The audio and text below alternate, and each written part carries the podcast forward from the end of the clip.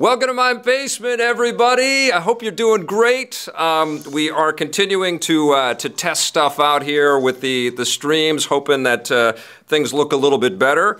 I uh, hope you're having a great midweek. What are we? It's Tuesday already, and uh, the big news announcements have been uh, uh, coming out of CinemaCon in Las Vegas. And I think one of the big uh, reveals was the uh, the Spider-Man trailer. This comes on the heels of the Justice League trailer that Warner Brothers put out last week.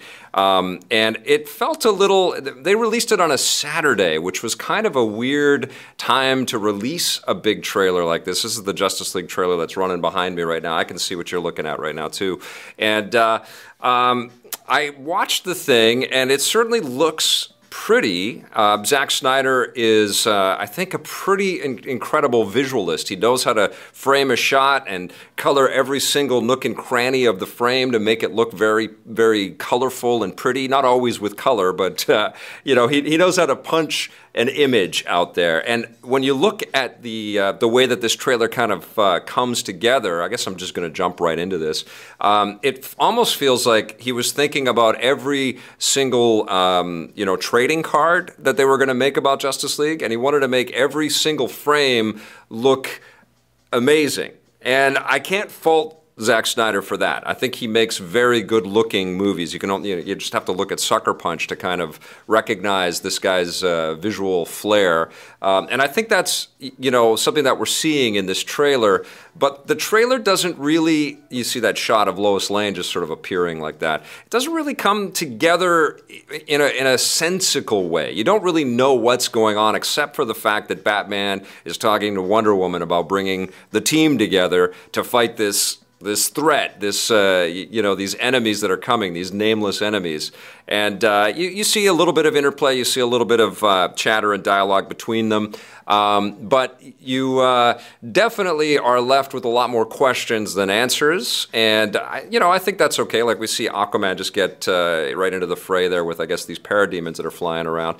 I don't think that's quite the case with um, the Spider-Man trailer, which launched today. I think, if anything, we can uh, sort of look at the Spider-Man trailer as saying uh, you're kind of showing us a little bit too much, you know. And it kicks off. I, I, it, it's almost like the movie trailers that they're releasing on the internet right now, they, they, they launch with a, uh, a tiny sliver of what's in the trailer. They have like a mini trailer, then they go into the trailer.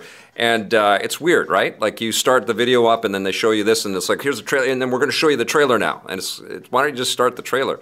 Um, but, anyways, we get into this trailer and we get like the whole story of the movie. I mean, we get a sense of who Peter Parker is. He's got a buddy. He just wants to join the Avengers. Um, Tony Stark gives him a cool new outfit. He kind of brags a little bit to his pals, um, who also wants to wear the costume. That's a very funny bit. Uh, but he brags that uh, he knows Tony uh, Tony Stark and he knows uh, Captain America stole his shield. There's some good little moments in there. And then we get uh, the former Batman and Birdman, Michael Keaton, jumping up, being uh, very menacing as our brand new Vulture. He uh, looks like he's ripped right out of the MCU, right in line with the um, you know the way that uh, Jeff Bridges looked as Ironmonger in the original Iron Man. It's almost like you could go and do a straight line from each of those characters. And then we get into some pretty you know, epic scale, uh, you know, moments with Spider-Man like this, but we also recognize that, you know, Tony Stark and Iron Man aren't uh, especially happy that this guy's getting in over his head. And uh, we get the whole damn story. So now what we know is that Tony Stark is going to outfit him with technology that even this brainiac of Peter Parker can't uh, create for himself. Um, he needs to be able to lean on the tech that Tony Stark has given him, and he doesn't really feel like he's, uh, y- you know, competent enough to face an enemy like uh, the Vulture. And uh, you know, it's obviously cool setup. It's sort, it's definitely in line with the the myth of Peter Parker and Spider-Man.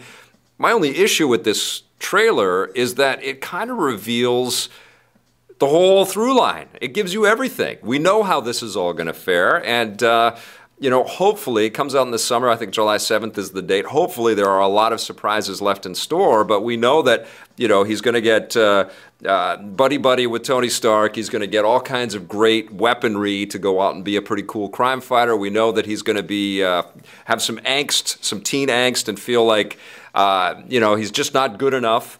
Uh, and then, of course, he's going to save the day and go on to be in lots of other MCU movies. But what I want to know is, uh, you know, some thoughts from you guys uh, from each of these trailers. You know, I'm not here to pile on with Warner Brothers. I got the Justice League. I got them basically looping behind me so we can talk about them. But I want to hear what you think about each of these trailers. And I have to say that there are elements in both of them that I love. Um, but I am not legitimately blown away by either of them. And I'm wondering if it's because we've had so many superheroes at this point. Um, I've got the chat running on the phone a little bit, so I can I can kind of uh, try to keep as much eye contact as possible. Uh, Blake is here too, so if he's following along, he can help me out here too. And audio audio sounds good, Blake. Yeah, everything sounds good, Vic. All right, thanks, buddy. Has anybody asked a question? You know what helps me out is if you write question in caps and then ask the question, or if you've got comment, write comment in caps. But uh, my first question is for you guys. Um, which trailer did you like better? Which do you think sold its movie better and why?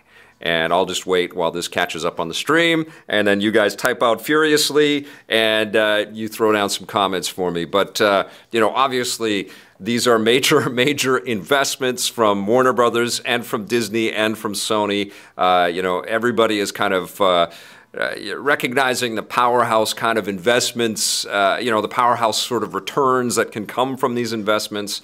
They're massive, massive movies, and it will be crazy to see how these all come together. I got a couple of Justice Leagues already.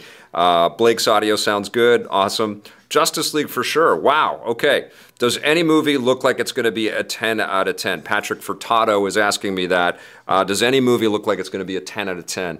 Um, I got chills from the episode seven trailers, you know, like the Chewie we're home kind of stuff. I thought those were incredible. I got to tell you, I, I uh, Instagrammed an image from uh, uh, Guardians of the Galaxy Volume 2. I, I, I, didn't love, love the first Guardians movie. I thought it was really funny and cool and clever. Uh, but I thought, you know, this has been sort of an issue with the Marvel movies to a degree is that their, their villains aren't that great. And I think that movie in particular suffered from that. All of the heroes were incredible. Um, but you know, I, I, it was working really hard. But now with Guardians 2, since we have had these characters in popular culture for a while, uh, and we've got a baby Groot, I, I just love the I don't know if it's irony or whatever, and I don't have Guardians footage behind me, but I love that sec the new trailer that's out where uh, Peter Quill turns to Baby Groot and says, "Groot, strap yourself in," and he's just a tiny little tree dude eating like M&Ms and it's just an incredibly ridiculous image and it just makes me smile and I've loved all of the Drax stuff and that's a movie where I go, oh my God! If the if the like it already looks like a ten to me, just based on the crazy trailers and the the sense of humor and love that we see. So hopefully that comes through. Um, neither of these trailers though make me think that these movies are going to be ten out of ten. But let's see. We got any questions or comments? Uh, Spider Man has been cut out of the MCU. Breaking news today. Thanks, Sony. Oh, right, because uh, they're going to be doing other Spider Man movies? Yes, right. Uh, question from, uh, and that was, uh, that was the ballness with that comment right there. We got, uh, hey, it's serious question. Do you want to see Supes with a mullet in Justice League? No, I don't. Um, I don't think we necessarily have to um, you know, honor the death of a Superman uh, stories from the 90s where when mullets were cool. Uh, was it the 90s or was it the 80s? I can't remember. I can't keep those decades straight right now. Um, but that's what happened in the books is that he, he did come back in the black suit with the mullet. Uh, I don't want to see that. I don't think they have to adhere perfectly in line with the stories uh, that we've seen in the comics. And, you know, frankly, that's one of the issues with Warner Brothers and their DCU to begin with is they are trying to catch us up too quickly on a lot of storytelling and plot devices and you know characters and bad guys apocalypse and Darkseid and and uh, steppenwolf and the parademons and you know honestly i'm a pretty big comics reader. I haven't read as much you know in my ep years as, as i would have liked but i used to collect like crazy prior to uh, uh, you know producing television getting uh, you know into getting this much content out there. I do read from time to time. Absolutely, I followed the um, you know All Star Superman and and the Batman and Robin lines and checked out some of the new 52 stuff, but I haven't been able to keep up with every single twist and turn of the sort of modern age of comics. And I can't keep all of the the stuff that Warner Brothers and DC has been Easter egging into the recent movies straight. And I'm a pretty you know, I'm not going to. I'm a huge fan, but I'm not. I'm also pretty knowledgeable about the DC lore, not just with Batman, but with a lot of the other heroes as well. And you know, my concern with the way that the DCU is coming together is that they're really sort of expecting that we're going to know all like Victor Stone's backstory, and like obviously this movie Justice League is going to be a bit of an origin story, but they're really kind of expecting that we're going to know the importance of all of these characters built in and some of the nuance and the modern nuance of these characters based on stories. And I think that the you know the obvious missed opportunity for Warner Brothers and DC was to create standalone films along the way to tell us those stories so that the Justice League film would land with the impact that the movie deserves, you know? I still have hope. I still have my fingers crossed. There's nothing in this trailer except maybe the Flash costume, which I really detest, especially because we're seeing a, one on the television every week that's excellent. Um, I just am not a big fan of the way that they made the Flash look. I love Wonder Woman's look that's the best Batman costume I've seen on screen. There's probably too much CG in uh, Cyborg, but Aquaman looks amazing. I have. Un- like I can't believe how much faith I have in the Aquaman side of the property right now. Uh, based, you know, a huge chunk on Jason Momoa, who I think is amazing. Um, but I feel like all of these movies and we'll see. I hope I'm proven wrong with Justice League, but I, I feel like they're just sort of expecting we're going to know all of these details and we can just jump right in and care about all of these characters. And it's going to be like, oh, yeah, we know this. We know. And I don't think a huge segment of the audience is going to know all of that stuff. And I think the way that Marvel has been successful on on you know tapping forward and, and sort of looking back throughout its movies has been you know progressing with us for this last decade and or, or more now at this point and letting us kind of ride with these actors and these stories all the way along. So we'll see. I, you know, obviously, that's a pretty clear challenge that the uh, you know Zack Snyder's team and the other directors and and Warner Brothers and DCU have ahead of them. Um, but this trailer doesn't make me feel like they've solved that. You know, like, anyways, I want to hear from you guys here. Uh, question: What do you think Marvel will do after the all the Avenger movies? Uh, after all the Avengers movies going forward? That's uh, that's from Curtis Uryk. Um, that's a good question. I mean, uh, you know, these actors are kind of uh, growing out of their contracts. I, heard that Chris Evans is probably going to wrap up with Captain America pretty soon. Um, they're clearly kind of setting the stage for uh, the next round of heroes. Um, you know, partially, you know, with the the new Avengers that we saw at the end of uh, Civil War. Um, they're kind of sort of leaning into char- other characters and supporting cast and stuff. And I guess maybe that's probably what they're going to do is they're going to r- rise up the ranks of Black Panther and the Scarlet Witch and stuff like that. They're going to become more prominent characters in uh, maybe these uh, you know, next wave of Avengers movies or solo standalone movies um, that bring in the Avengers, and then they will recast some of these heroes, and it's going to be it's going to be crazy, man, to see a new Cap. It's going to be crazy to see a new Iron Man. I can't imagine anybody else other than Robert Downey Jr. as Iron Man. Um, and that's the challenge that Marvel and Disney have now, right? They've made this unbelievably successful franchise. Nothing a, a close compares to what Marvel has done over the last, I don't know, 10, 12 years. No series has done anything like this ever in the history of movies or entertainment. Star Wars, I think, is going to be the next thing that is able to do that. Uh, but this Marvel sort of boom, boom, boom, boom, punch, hit, hit, hit, hit, hit. You know, pretty entertaining, successful movies.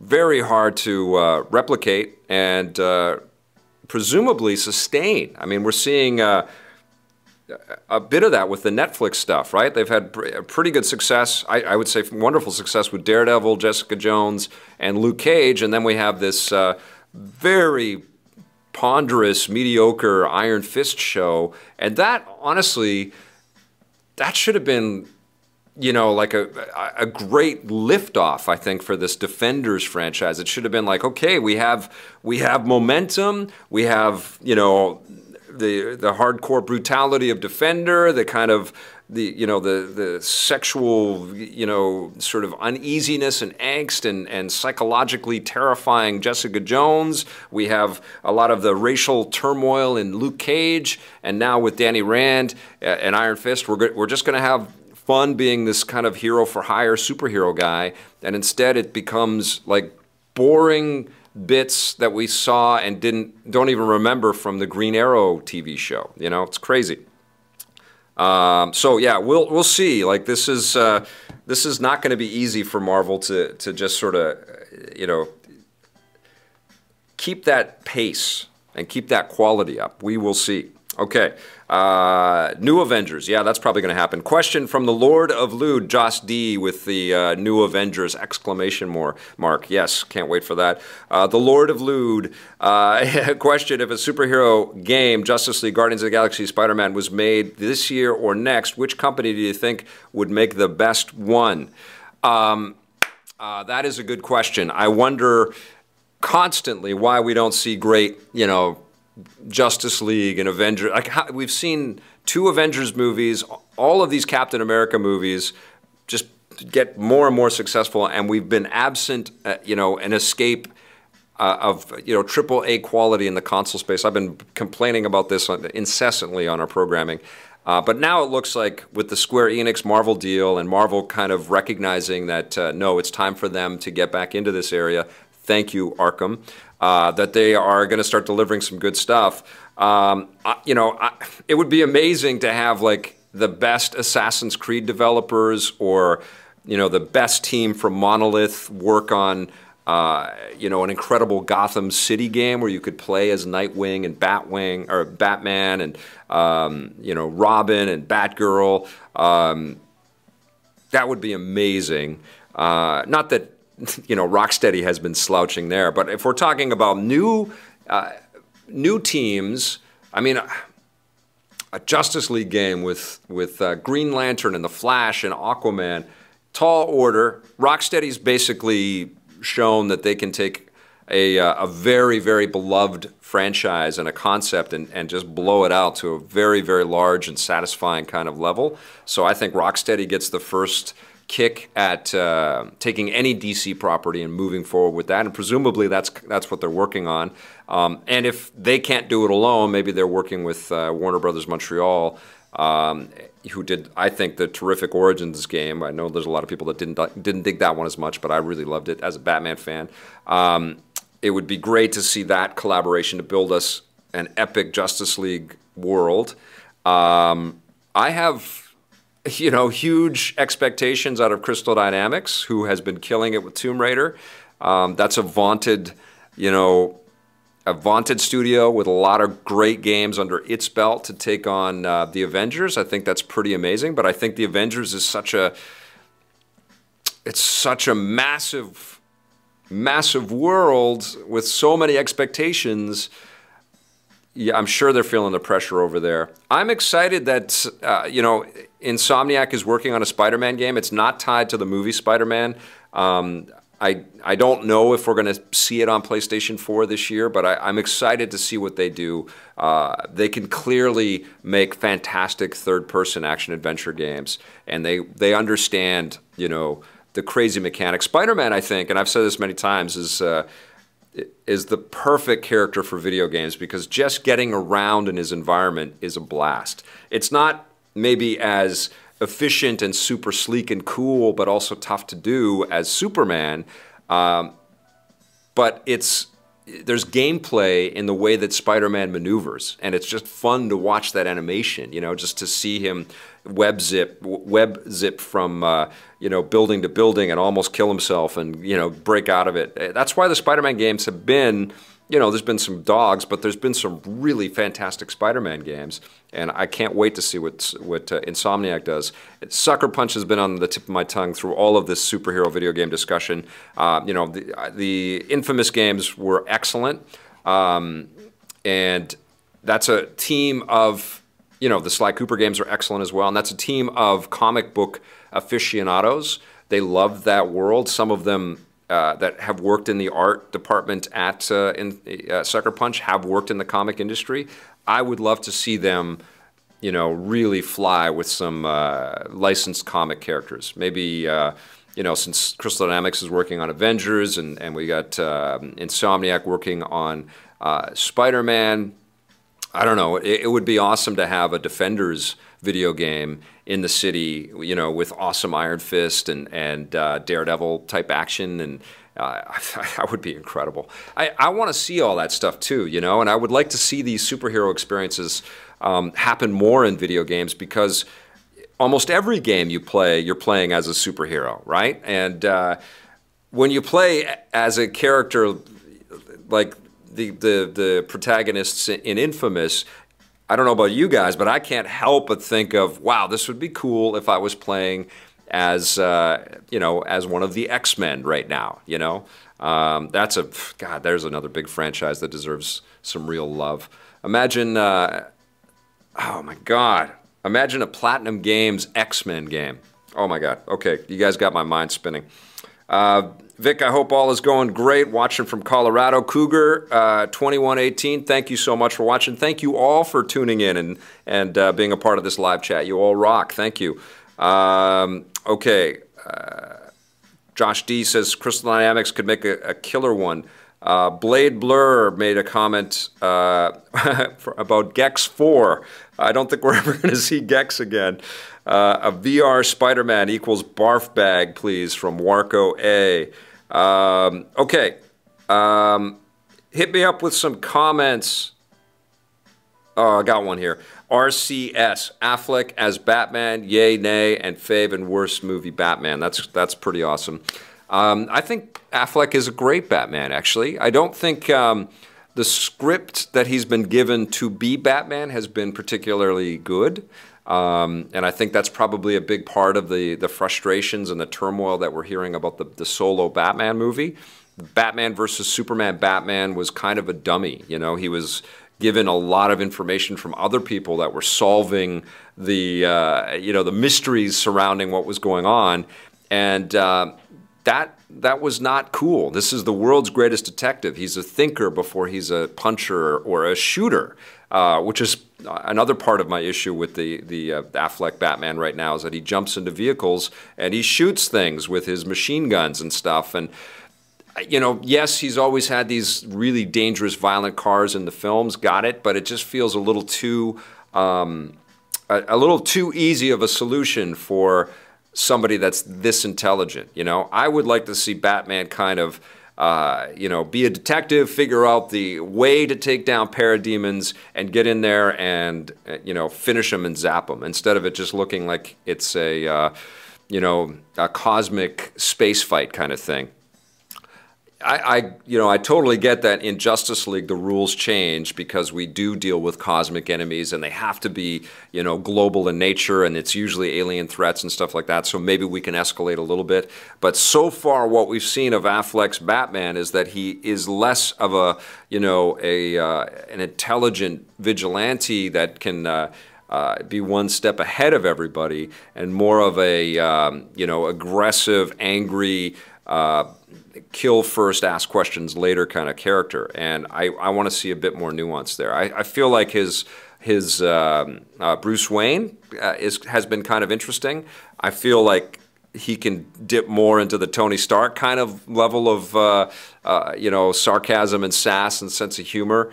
Um, maybe we'll see a little bit of that in Justice League, but I think Affleck is solid. And I got to tell you, like the the look of the dude in the suit uh, is amazing. I like the shorter ears. I like how beefy the dude is. I like the giant bat symbol. I like the gray suit.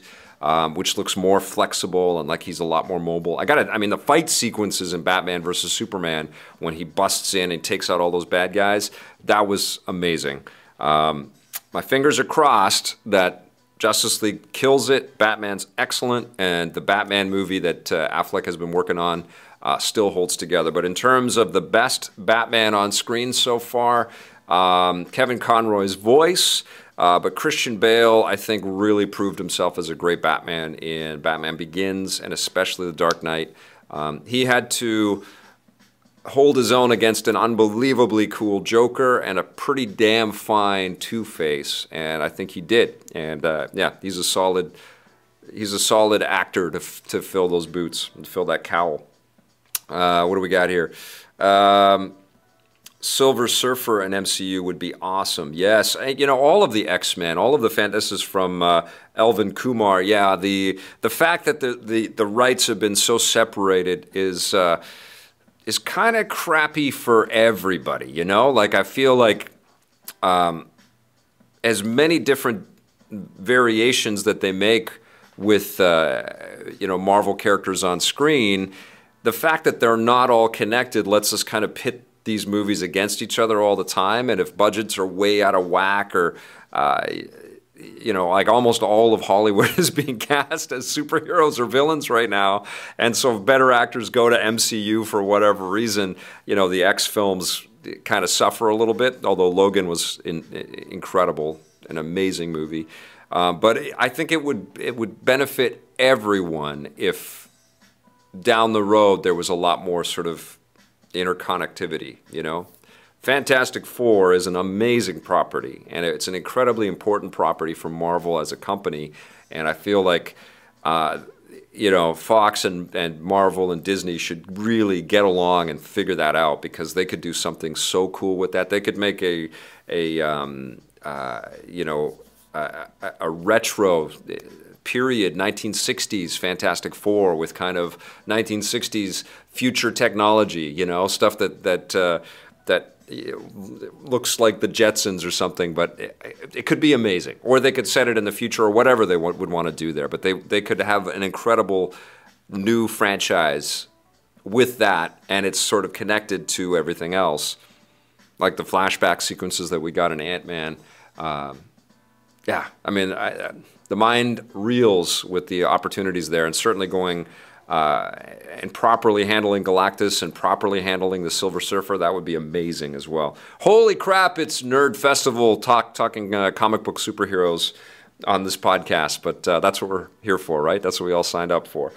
Um, Evan M. Hey Vic, hope you're having a fantastic Tuesday. Just wondering what Batman and what Spider Man villains you'd like to see in a movie. I'm for Carnage and Mysterio and Clayface.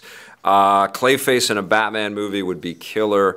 Um, yeah, I think that would be a lot of fun and open the door to a lot of uh, you know incredible scenes of, of, mimicry. An actor with the ability to become whoever they, he wants to be with this disgusting technology or this disgusting ability, that could be really cool on screen. Uh, Mysterio, again, uh, you know, a very uh, pompous, um, you know, showman that wants to create all kinds of elaborate scenes and stuff. That could be incredible filmmaking as well. Uh, hopefully, not ever cheaped out like they did with the Rhino and Paul Giamatti. oh my God, that was bad. That was so embarrassing. Um, and uh, Carnage, yeah, that would be Carnage, I think, in a way, especially if there was a Carnage Venom team up, I, you know, I, I am not as, I'm not as well versed in. Uh, in Spider-Man lore as I would like to be. I love the character. I've read a ton of comics, but I don't know every single nuance and detail. So you know, tell me if I'm wrong. But um, Carnage and Venom teaming up, I think, would be a pretty powerful um, opponent for the Marvel MCU for for a lot of heroes, you know, because they are so rabid and powerful. Um, that could be a lot of fun, and it could be more than a handful for for a young Peter Parker. Uh, but that would be pretty rad. Comment: Hush in a Batman film would be awesome. Yeah, I mean, this is the thing, right? Like they did uh, Ra's al Ghul or Ra's al Ghul in uh, Batman Begins. Um, Hush would be incredible. Not with Jared Leto's Joker, though. I think they have to rethink all of that. I don't know how you guys felt about Leto's uh, Joker in uh, in uh, Suicide Squad. For me, the less said about that movie, the better. But uh, you know, I think Leto as an actor, he's got the ability, but I don't know. That was all wrong. Uh, but yeah, a, a cool Hush could be rad Absolutely. I still feel like Ra's al Ghul. I mean, they've got him in the Arrow show, so maybe that that sort of aura has been weakened a little bit.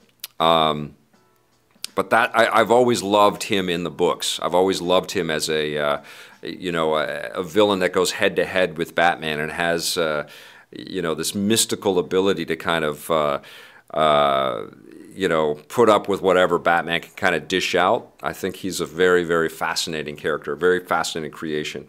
Um, uh, JBJ Blaze and TFA. I thought Jared Leto was trying too hard. Yeah, yeah. Venom and Carnage go hand in hand from Warco A. Uh, Joker used in Suicide Squad was a waste. That is from Curtis uh, Eric. And uh, a Deadpool and Spider Man team up would be amazing. Yes, it would. That would be incredible. I would also love to see. Um, I would also love to see uh, Wolverine and uh, Spider Man or Wolverine and Deadpool.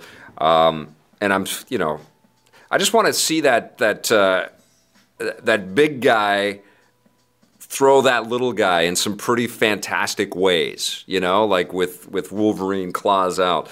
I guess we're gonna get a new Wolverine. Oh my God, that's so sad. And who knows how long until we get that guy, right? Uh, JBAJ, while on the uh, the subject of superhero media, are you excited about South Park: The Fractured But Whole? What do you think about the uh, Oculus Rift and its latest delay? Um, I am excited about the uh, the South Park game for sure. Uh, I didn't play the first game because uh, Ben and Jose reviewed that, and I know it's one of my greatest failings in life. But I do I do want to dive into that. Um, I will absolutely play the sequel. But you know, full confession, I. Um, I make a lot of time in my life for superhero TV shows and and uh, you know I, I, love The Americans and and uh, Homeland and some other you know other shows along the way. Game of Thrones, of course. I have never really been a big South Park watcher, so I don't know all of the in jokes. I don't know all of the ties to the TV show. Um, I've watched some episodes, but I I'm not a super fan. So as much as I admire the uh, the the creativity and the comedy and the and the poking fun at the industry elements of South Park in those games. Um, they're not like uh, you know passions of mine. So I'm I'm going to be reviewing the game from that perspective. Maybe I'll try to watch some episodes before I get into the game. Uh, but I don't know every single detail about every one of the characters and all that stuff. I know it's crazy because they've been around for as long as EP has been around. Um, but I, uh, you know, I pick my uh, my um, passive media watching uh, pretty judiciously because I don't have tons of time when I factor in all of the game playing that I got to do. So I hope you understand. Um, did you play this season of villainy expansion in Batman Arkham Knight? I love the Talia al Ghul part. I didn't get to that. I know it's it's uh, horrendous. I didn't I didn't play tons of the DLC. I downloaded a, a lot of stuff like the Batmobiles and all those, that thing, all, that stuff. Uh, but I, I basically I played through the, the story twice on normal and hard, but I couldn't I couldn't go back, and it's mostly because of the new stuff that comes out that I, I want to get to to review and and uh, and and continue on. You know, I can't complain about anything about what I do, but the one thing that that uh, you know I that I've talked about before is that I just don't have time to stay on a title, even if I love it.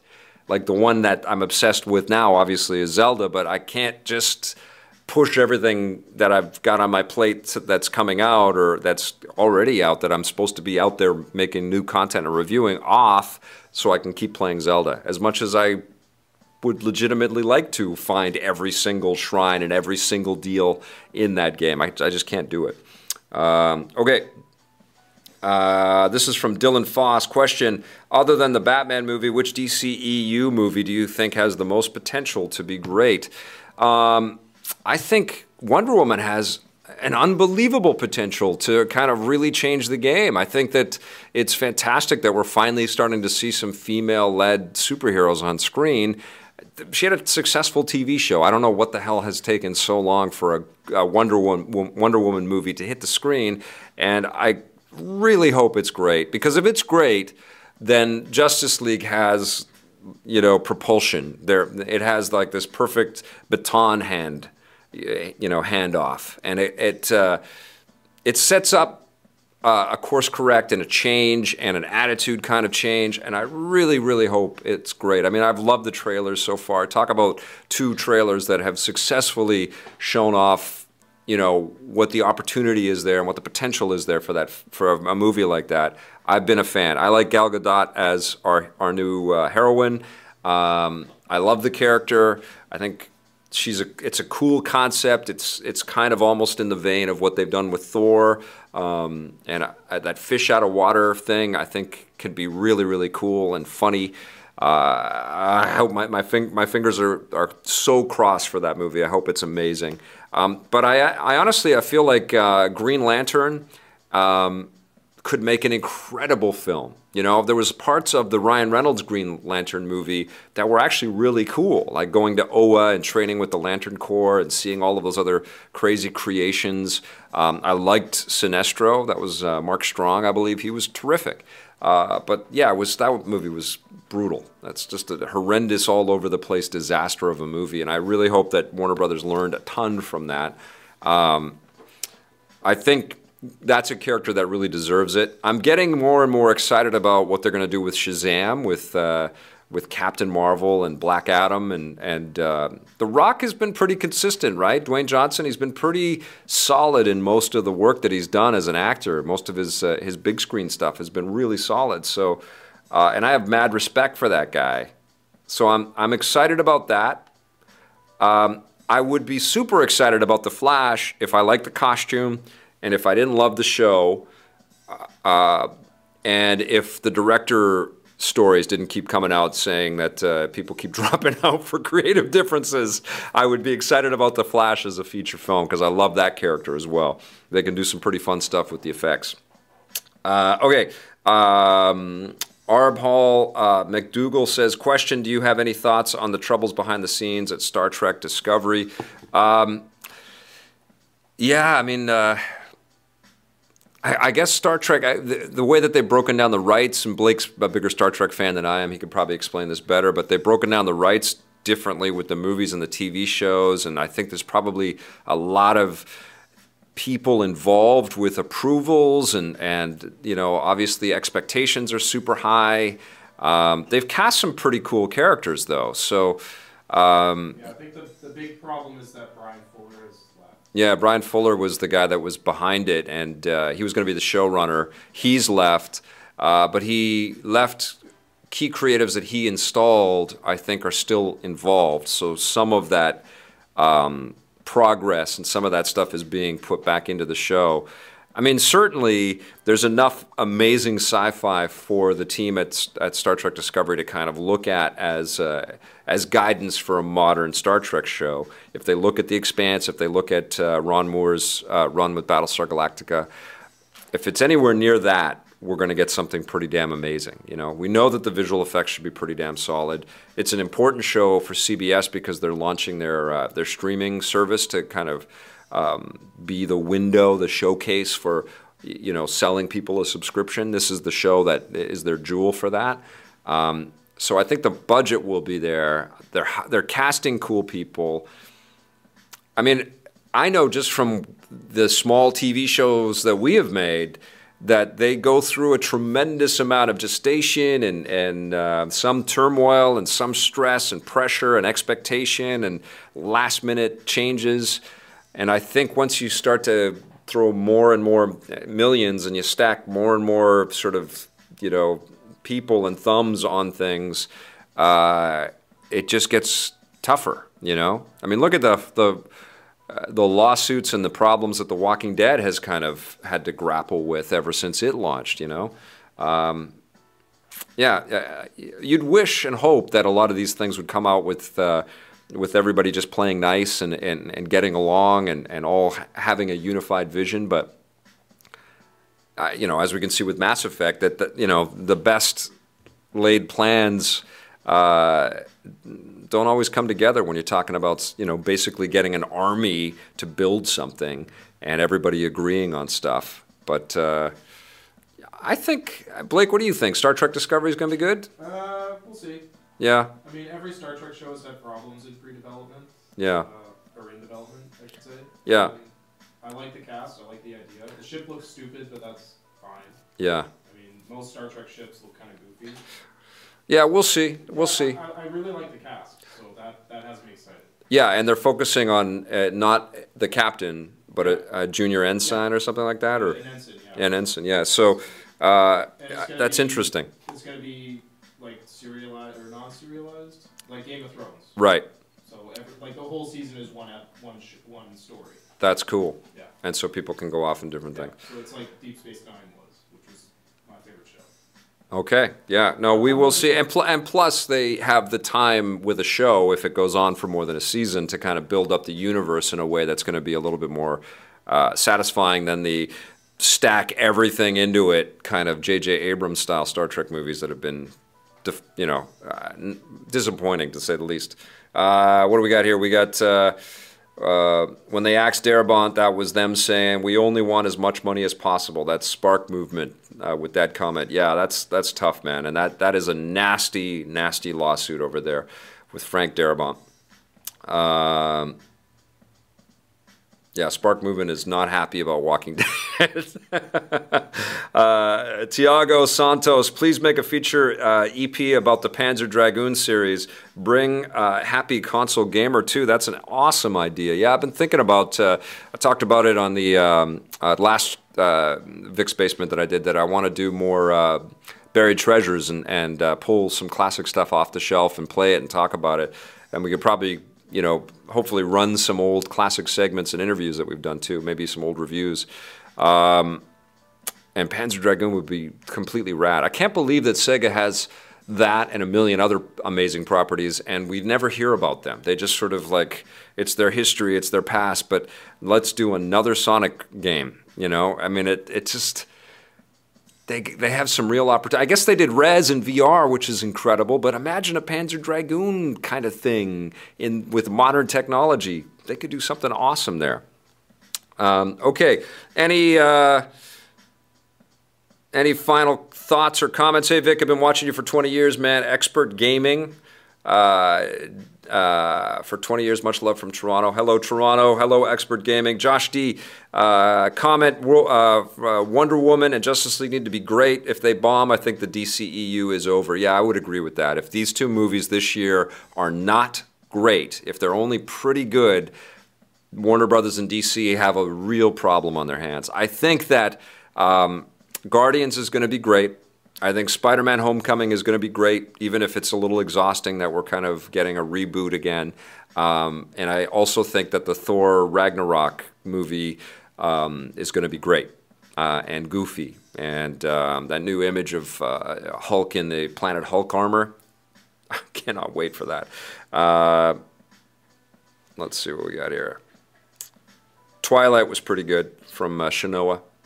Okay. Uh, just throwing that in there. Uh, uh, okay. You got any que- Did you find any questions at all, Blake?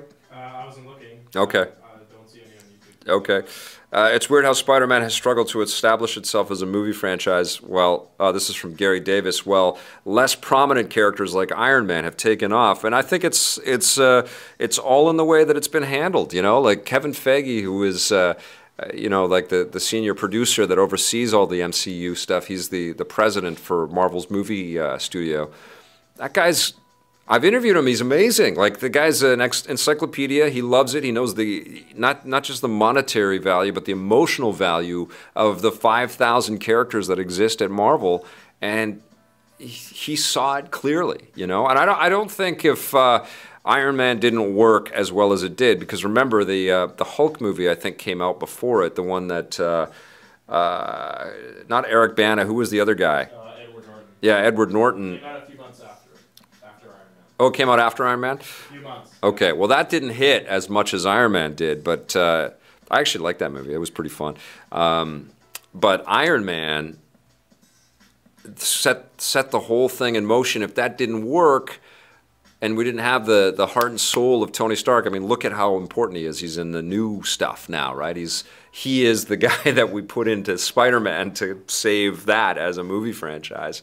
Uh, but it, it all came from that real understanding and that real love, you know. And we actually worked on the uh, the Iron Man making of with Sega when they were working on uh, with Secret Level when they did the the video game, and we did the whole behind the scenes with the studio, and then we visited the. Uh, the editing suites in Hollywood where they were making the movie. And I watched some of the effects go into place, and I interviewed Jon Favreau and, and uh, Robert Downey Jr. and and uh, and Kevin Feige, and and uh, yeah, they didn't they didn't know if it was all going to work, but holy crap, did it, huh? I mean, it set up like a, a brand new industry. Okay. Um, yeah, we did the, the whole thing on the on the Hulk game, but that wasn't tied to the movie. That was like a separate a separate thing, which was pretty damn good. It wasn't as good as Ultimate Destruction, which was made in Vancouver at Radical. Uh, but that you guys remember the th- the Xbox 360, PlayStation 3, incredible. I guess it was the Incredible Hulk. I, I can't remember what it, what they called it, but uh, it was pretty good. Looked pretty good. But Ultimate Destruction still the best Hulk game. Okay, I'm gonna I'm gonna um, quit this. Uh, uh, Spidey GL conversation. You guys can can throw me any questions or comments that you want there. And I want to talk a little bit about uh, NieR. Uh, I'm going to turn the, the volume down a little bit. Uh, this is the game that I've been obsessed with most recently. I'm going to zip that out there like this. Now, I threw up the uh, the classic trailer mostly for me to kind of uh, take a look at again. This was the uh, Xbox 360, PlayStation 3 game. Um, this was the more traditional, um, you know, role-playing experience from Square, and I don't even know how it ties into NieR Automata yet or automata. I don't i, I think it's automata.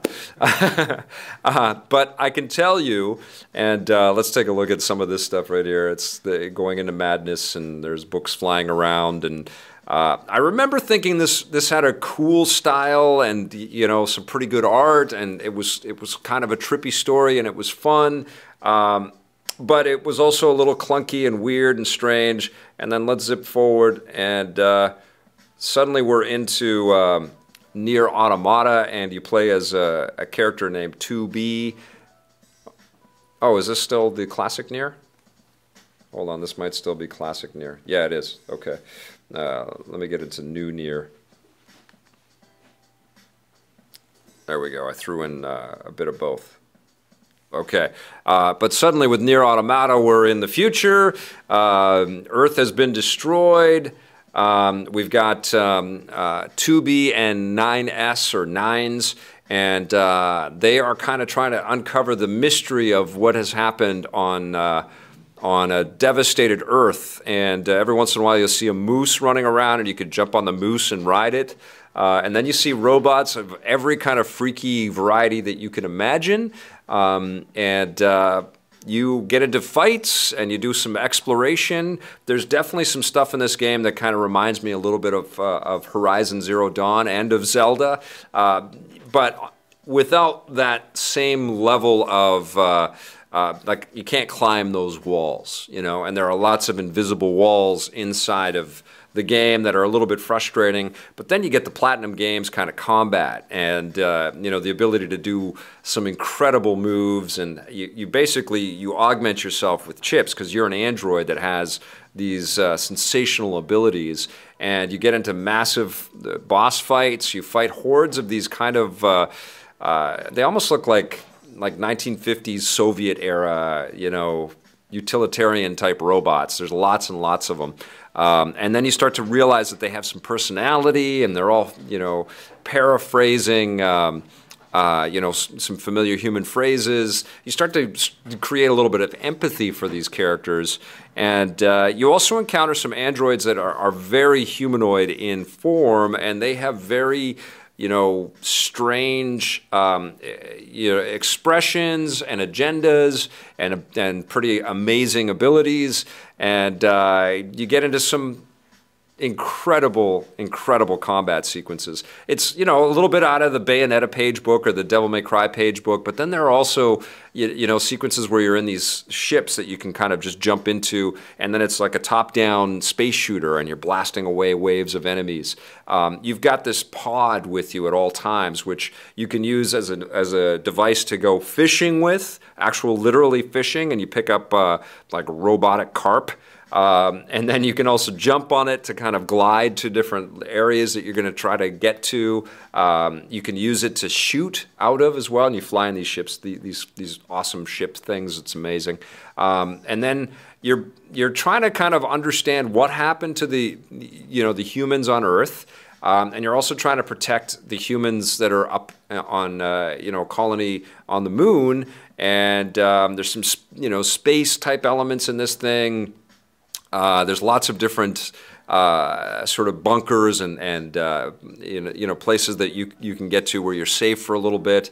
Uh, there is no auto save in the game, so you're constantly having to you know hover over the save uh, points that you can, so that you don't checkpoint yourself into oblivion. But then you can fast travel and do do things that you would want to do in a um, you know a massive action RPG. The thing that holds this game together and it's amazing that it is so solid in the face of Horizon Zero Dawn and Zelda is the, the combat. I mean, it, like you're seeing some of the scores that people are giving this thing. It's incredible. It's being completely overshadowed, um, I think, by Horizon and by Zelda. But God, I've been having so much fun from this, even though I am past the point of exhaustion. You know, I feel like I've been staying up till two in the morning playing these massive action RPGs every single day. And this is another one of these suckers that has just uh, completely captivated me. I'm not, you know, I probably put in, uh, I don't know, 10 hours into this thing, so I've, I've just scratched the surface. People keep tweeting me and telling me that you got to play the game three times because it's almost like it creates a new uh, episodic variation on the experience. So, uh, you know, I'll figure that out once uh, once I get to the end of this. But of course, you know, for whatever reason, the video game industry has decided to drop every 100 hour game that they've got right now in the same month, you know?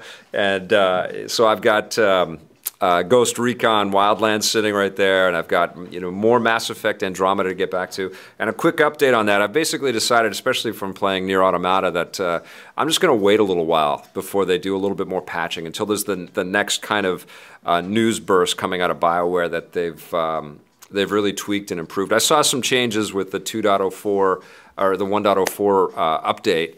Um, but I, you know, obviously it's been a big bone of contention and a lot of discussion around the um, the animations in Mass Effect. So I feel like there is probably some more iteration that will happen. That's when I will jump back into uh, to playing some more Mass Effect. For now, I'm uh, I'm in Nier. Uh, I'm in For Honor. I've been playing Yooka-Laylee, which I'll have a review for soon, and um, uh, playing a little bit of. Uh, I actually haven't jumped into Ghost Recon yet, but I've been looking forward to getting in there and seeing, you know, how much of a community is is actively playing the game. Uh, but just busting around. I, I, had a blast with the beta, so I'm definitely looking forward to jumping back into that game. But uh, if anybody's got any questions about NieR Automata uh, or wants to correct me on uh, some of the stuff that I got wrong, go right ahead. Uh, Michael Holden, uh, hey Vic, love EP Daily. Is it possible for Microsoft to have exclusive content for both their online and console ports without diminishing the worth of having an Xbox console?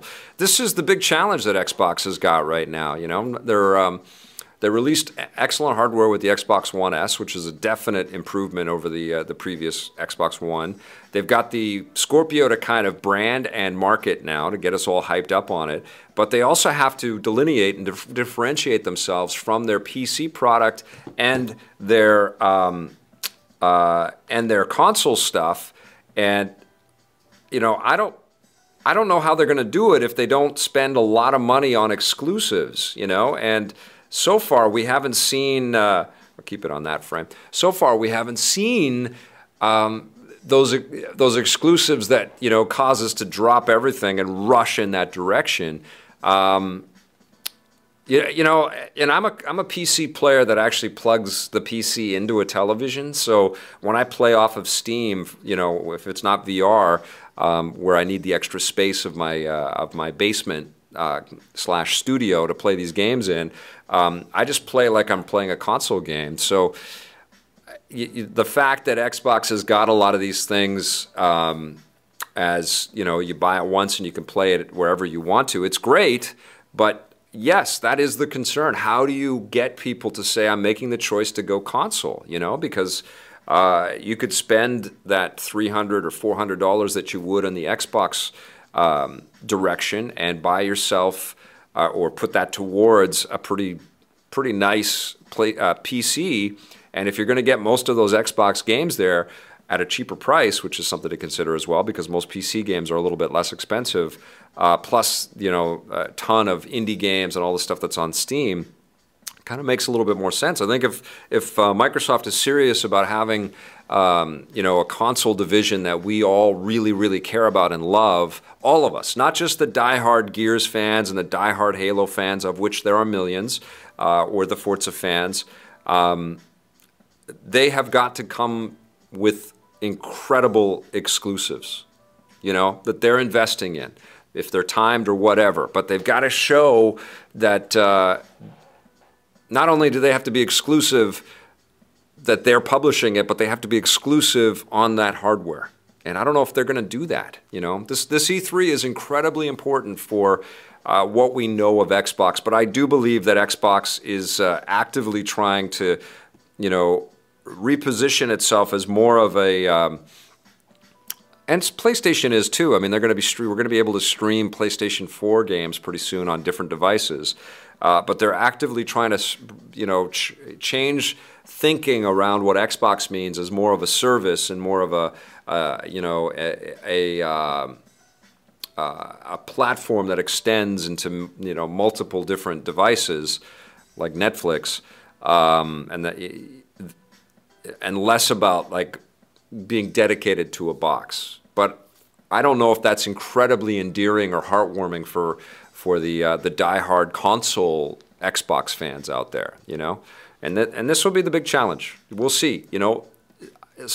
Scorpio, I can't wait to see what they have with this. It's it's going to be incredibly exciting. As somebody that actually plays 4K games now with the PlayStation 4 Pro, it's going to be incredibly exciting to see something more powerful than that and what software can look like you know on on my screen you know i'm i'm super psyched but i just hope you know beyond what we know with sea of thieves and crackdown that that uh, microsoft has got something that's that's going to floor us i mean a 4k crimson skies I, if that happens, if they announce that at E3, you will see I will be all caps on my tweets. I will be freaking out, you know.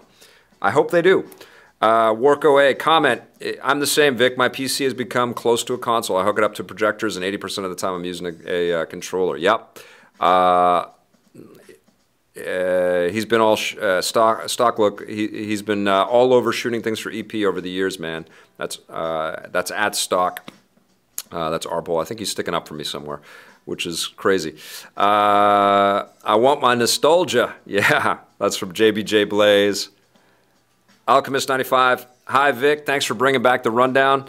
Thank you for watching the rundown. Um, I've seen people that have been, you know, retweeting our tweets and and posting uh, the rundown on their Facebook pages and their own pages and stuff, and and uh, I appreciate that very much. That's going to be a huge part of. Uh, we're still grassroots, right? Like I, am not, I'm not really spending money to. Uh, uh, market our stuff out there. We're spending the money to just build content that, that we're proud of and that we like, and uh, we're going to do our best with that stuff. So, um, you know, what, what, we're asking of everybody is to just, uh, you know, help us spread the word out there. Let your friends know that we're uh, trying to produce really cool stuff every single day, and uh, you know, we just want more people to watch, and uh, we'll from that be able to make more stuff and cooler stuff, and more people will be involved and and uh, you know we will be able to uh, conceive and create lots of new content in lots of different ways. The the one thing that I need to stress about all of this kind of decision to go forward is that nothing is a limitation, right? There are no time constraints.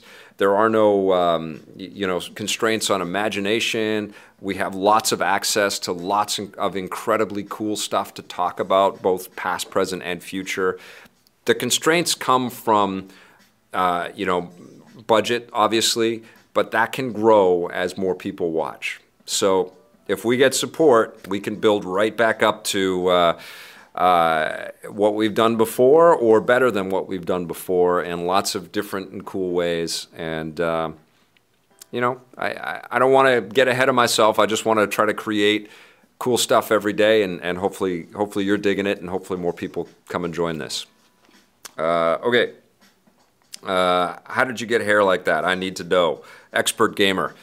Um, you know, my wife told me. I don't know if you guys have been watching the TV shows for a long time, but when I when we got on TV, I kind of had spiky hair when I was in high school, and then when we I started to get into my 20s and got on TV, and I thought, well, you know, all the news anchors have like side parted hair and they, everybody takes them seriously.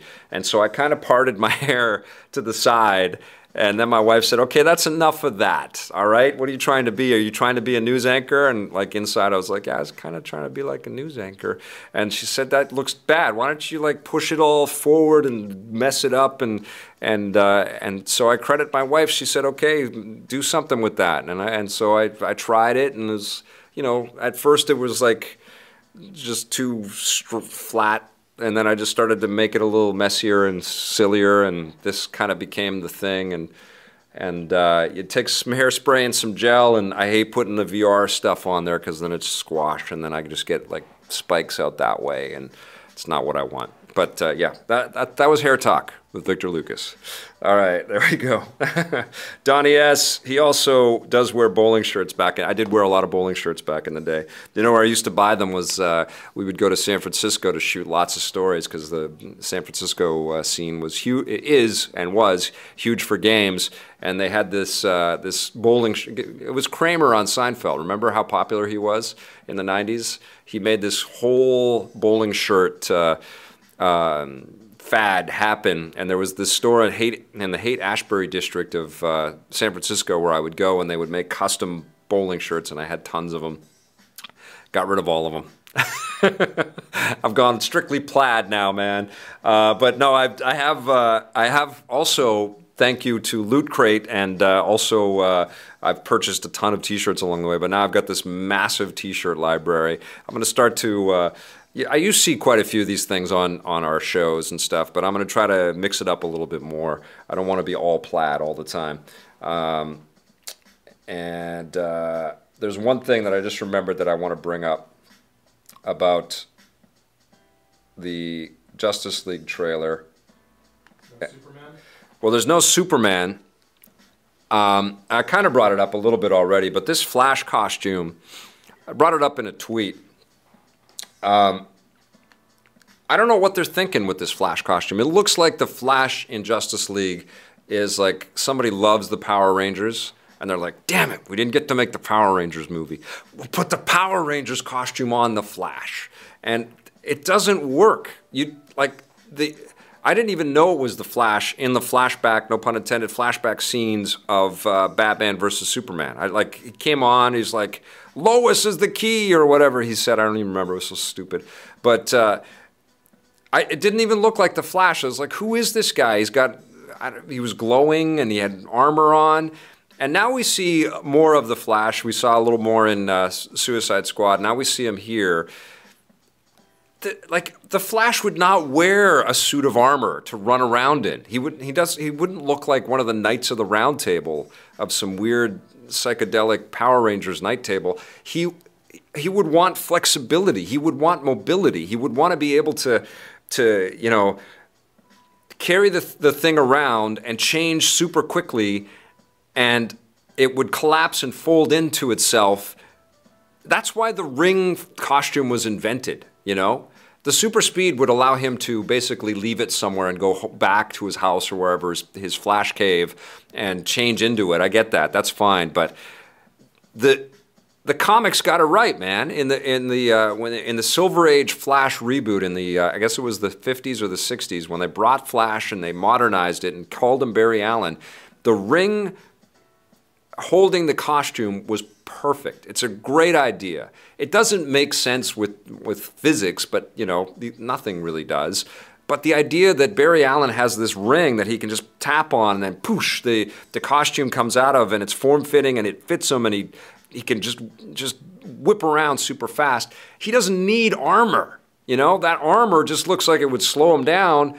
And he's so fast, he's going to outrun all of that anyways. Any projectile, anything that would come at him and hit him in the armor, he he wouldn't need it. And that, that's what it just bothers the hell out of me, especially because, and I said this already, but the TV show Flash costume is closer to what I've always loved about The Flash. And it's honestly, I think, one of the strongest comic book adaptations, period, uh, especially on television, because they just adhered to the silly, whacked out, crazy colored kind of vibe of what the comics have always looked like, you know? And certainly in the Marvel movies like, like uh, Spider Man Homecoming is, is taking a page right out of that comic book as well.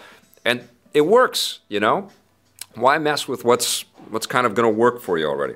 Okay, and he's got Metroid shoulders. Yeah, it's crazy. Uh, more Blake bashing, Melissa McCarthy, please. Vince Nichols. Does somebody likes your? Yeah, I think you just hate her. Yes. Style tips with Victor Lucas: How to look like a hipster gamer. Thanks, Warco. Um, okay, I think uh, Grant Gustin is awesome as the Flash. That's Arbhall McDougal. Absolutely agree. I think uh, it's it's uh, a total crying shame that they had to separate the universes. Um, uh, this who's the who's the new Flash? What's his name again? No, the uh, the actor. Uh, Ezra Miller. Ezra Miller, I think, made an offhand comment comment that uh, because of the multiverse scenario in the DC universe, that the Flashes will meet at some point, and that's in, that's really a great idea and a cool idea. Um, but you know, it all hinges on 2017, right? If and you guys said it, if Wonder Woman and Justice League aren't great the DC cinematic universe has got some real problems. But let's hope they are. Okay? Uh, when I see the GL trailer, Batman suit like looks like Owlman from Watchmen. Yeah, that's interesting, right? Lots of connections to what uh, Zack Snyder has done before. Okay, my friends, uh, I think that's good. We, uh, we did a, a, long chat. I hope you got your comments in. If you're watching this uh, after the live show, I appreciate you tuning in to watch that. Um, thank you all for joining me. And uh, we're definitely going to be doing this more. I hope this looked and sounded all right. We're, uh, we're going to keep improving and tweaking and, and uh, making live conversations about stuff uh, a bigger part of uh, our, our, menu here uh, at, at, EPN. But please spread the word. Please have fun. Let's keep our fingers crossed that the superhero movies don't let us down this year. And we'll see you next time. Thanks for watching, everybody.